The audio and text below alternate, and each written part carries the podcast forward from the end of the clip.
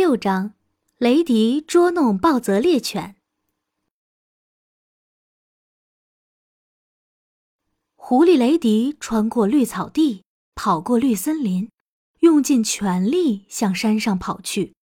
在他身后，暴泽猎犬一边嗅着地面追赶，一边大声的叫着。雷迪沿着一座老石墙跑着，随后猛地跳进了田地里。哎呀，我想这可以骗过他一会儿。雷迪一边气喘吁吁地说着，一边坐下来喘口气。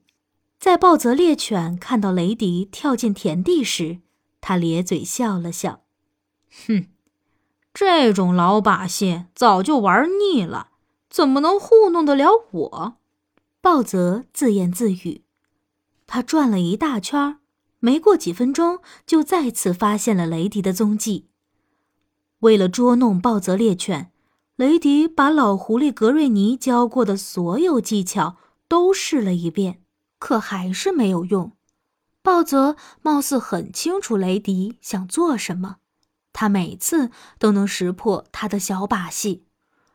雷迪心里开始忐忑不安了，他现在上气不接下气。他的腿酸痛，他引以为傲的毛绒大尾巴开始成为一个沉重的负担。老狐狸格瑞尼之前警告过他，不到万不得已的时候，千万不能跑向他们的温暖小窝，因为暴泽猎犬知道他们的住处后，他们就不得不搬家了。雷迪好希望老狐狸格瑞尼来帮自己解围啊！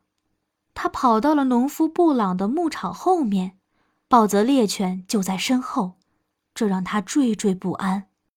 雷迪这边看看，那边看看，想找个机会逃走。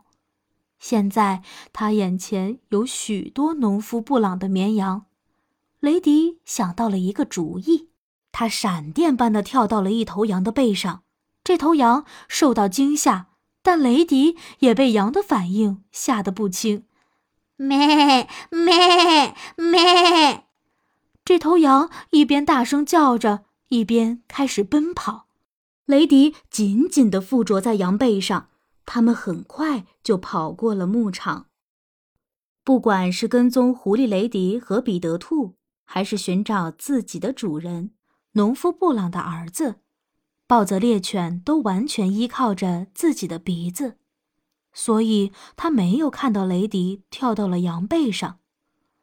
而在他到达牧场的时候，他根本就没找到雷迪。他开始一遍又一遍地嗅着，但始终没有找到雷迪的踪迹。那天，雷迪一直坐在牧场另一边的石头墙后面，他一边恢复体力。一边笑话暴泽猎犬，他感觉自己那样捉弄他真是太聪明了。